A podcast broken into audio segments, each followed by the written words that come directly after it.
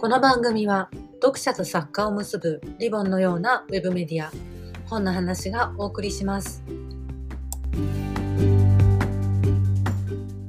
阿川佐和子さんがオール読み物で5年間にわたり書き継いでこられた物語がブータン世界で一番幸せな女の子というタイトルで一冊の本になりました。観光を記念して阿川さんに冒頭を朗読していただきましたのでぜひお聞きください。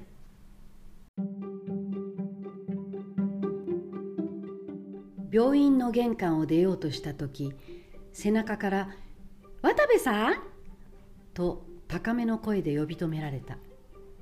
反射的に振り返ると「やっぱり渡部さんだそうだと思った!」白い上っ張りを着た女性が得意げな笑顔を浮かべて駆け寄ってきた「ああ」ついこちらも軽く微笑んで答えてみたが実は誰だかわからない。いつもおじが厄介になっている看護師さんの一人だろうか。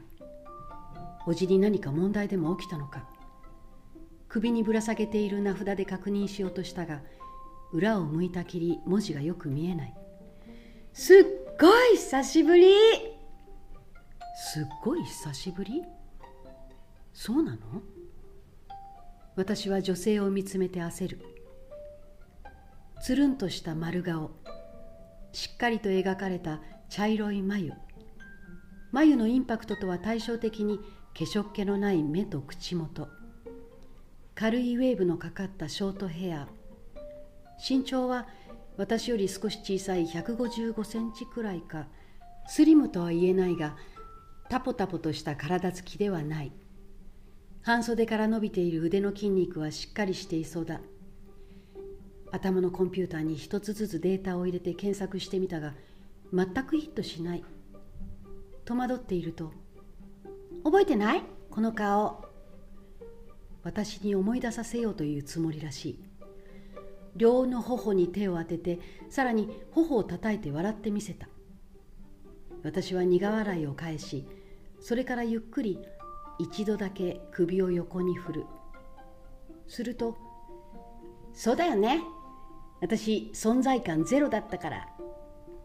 そういう言い方をしなくても内心ちょっとイラッとした。思い出せないのは申し訳ないがそうと分かったら即座に名前を名乗るとかもう少し詳しく補足説明をするとかするのが大人の礼儀というものだろう。対する彼女は快活に右手の人差し指を上に向け今度はこう切り出した。じゃあねヒント。小学校中学校高校大学その後。さてどの時代の友達でしょう？友達？私の頭はさらに混乱した。さっきは存在感ゼロだったなどと弱気のことを言っていたくせに打って変わって積極的な発言だ。まあいいや。この際でたらめに答えるしかない。えー、っと中学。ピンポーン。当たってしまった。正解です。と彼女が小さく手を叩く。褒められても困る。確証があったわけではない。もともと記憶力には自信がないのだから。それなのに先方は私の顔を一重の目でじっと見つめている。私が「ああ思い出した」と叫ぶのを待っているらしい。期待を無視して黙っていると彼女がまた威勢のいい声を発した。まだ思い出せないということでしたら次のヒントを出しますね。クイズ番組か？やることがいちいち大げさな女だ。私は左手首を内側に回し腕時計に目をやった。こんなところでぐずぐずしている暇はない。早く帰って母のために晩ご飯を作らなければならないのだ。そう思った直後彼女が後ろを振り向いてロビーの壁にかかっている大時計を見上げた。あと5分で終わります。ではヒント2私はみんなに何と呼ばれていたでしょう。え？あだ名ってこと？どういう神経をしているのだろう。本名も顔も思い出せない相手のあだ名を当てられるわけがない。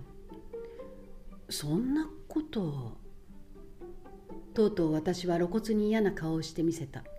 すると「私渡部さんのあだ名覚えてるよ。渡部でしょ?」それはあだ名ではない。単に名字を呼び名にしただけだ。誰も私に気の利いたあだ名をつけてくれなかった。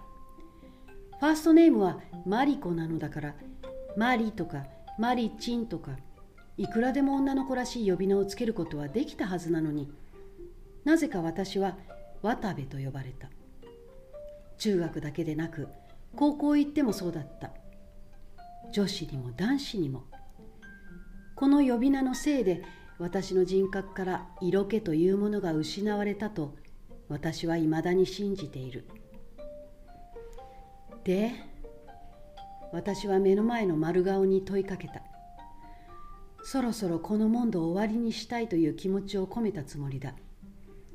が相手はめげた気配を見せることなくあっけらかんと言いのけた。じゃあ回答言っちゃいますね。私はブータン。思い出した？ブータン？そういえばそんな女の子がクラスにいたような気がしないでもない。脳の片隅がかすかに動いた。でも私の記憶の中のブータンはこんな雰囲気の人ではなかった。もっと何というかパンパンに太っていてなのに地味で暗くて他人と接触したくないオーラに満ちていた気がする。本名は丹野智子。豚みたいに太っている丹の豚丹のブータンのブータンなんだって。男子が命名の経緯を説明してくれた。そんな自虐ネタにどう反応しろというのだろう。でもね私このあだ名つけられた時正直言ってちょっと嬉しかったんだ。嬉しかった？だってあだ名をつけられるってことは存在を認められるってことでしょ？無視されるよりずっといいもん。その時昔の映像が突然よみがえった。男子が廊下の隅で前を通り過ぎる本人にわざと聞こえるような声で「ブータンブータン」と歌うようにささやいていた。意地悪だなと思いながら私は他の仲間と共に見て見ぬふりをした。ブータンについて思い出せるエピソードといえばその程度のものだ。ブータンって国あるでしょ？え？嫌な予感がした。ブータンの世界一は何だと思いますか？やっぱりそうだ。またクイズか。うんさあ。ブータンってね世界一幸せ度が高い国なんです。は？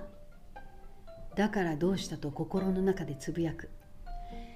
私そのこと知って以来このあだ名誇りに思うことにしたの。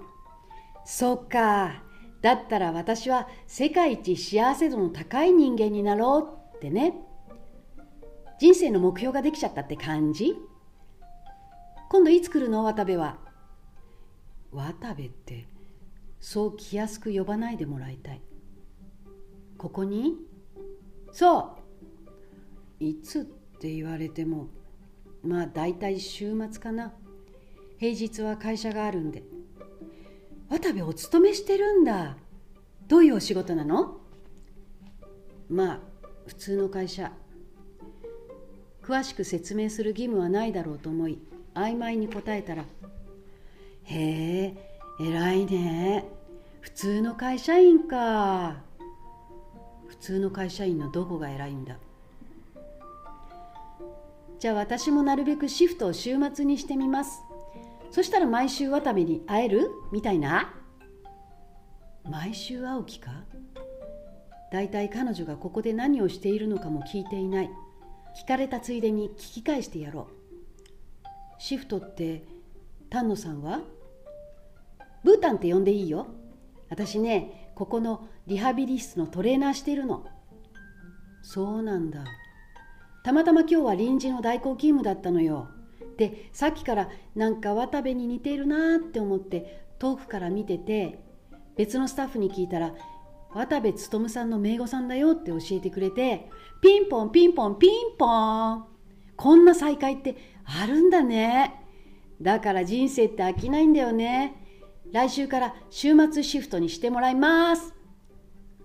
そんな私のためにそんなことまで別にしてもらわなくてもいいんですけどという言葉を私は飲み込んだ。しかしブータンはいいのいいの。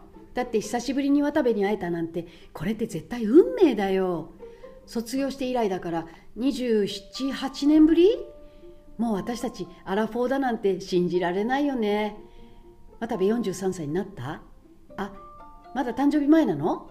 私6月生まれだからもう43この間近所の3歳の男の子に「お姉さんって呼びなさい」って言ったら泣き出されちゃってさガーンって感じ。あいけない。また話長くなっちゃうよね。さあさあ遅くなるからもう帰って帰って。じゃあまた来週ね。待ってるよ。散々引き止めたくせに。最後は私を追い払うように背中を押すと表通りの横断歩道を私が渡りきるまで病院の玄関脇の黄金色に輝くイチョウの木の横に立ってブータンはずっと手を振っていた。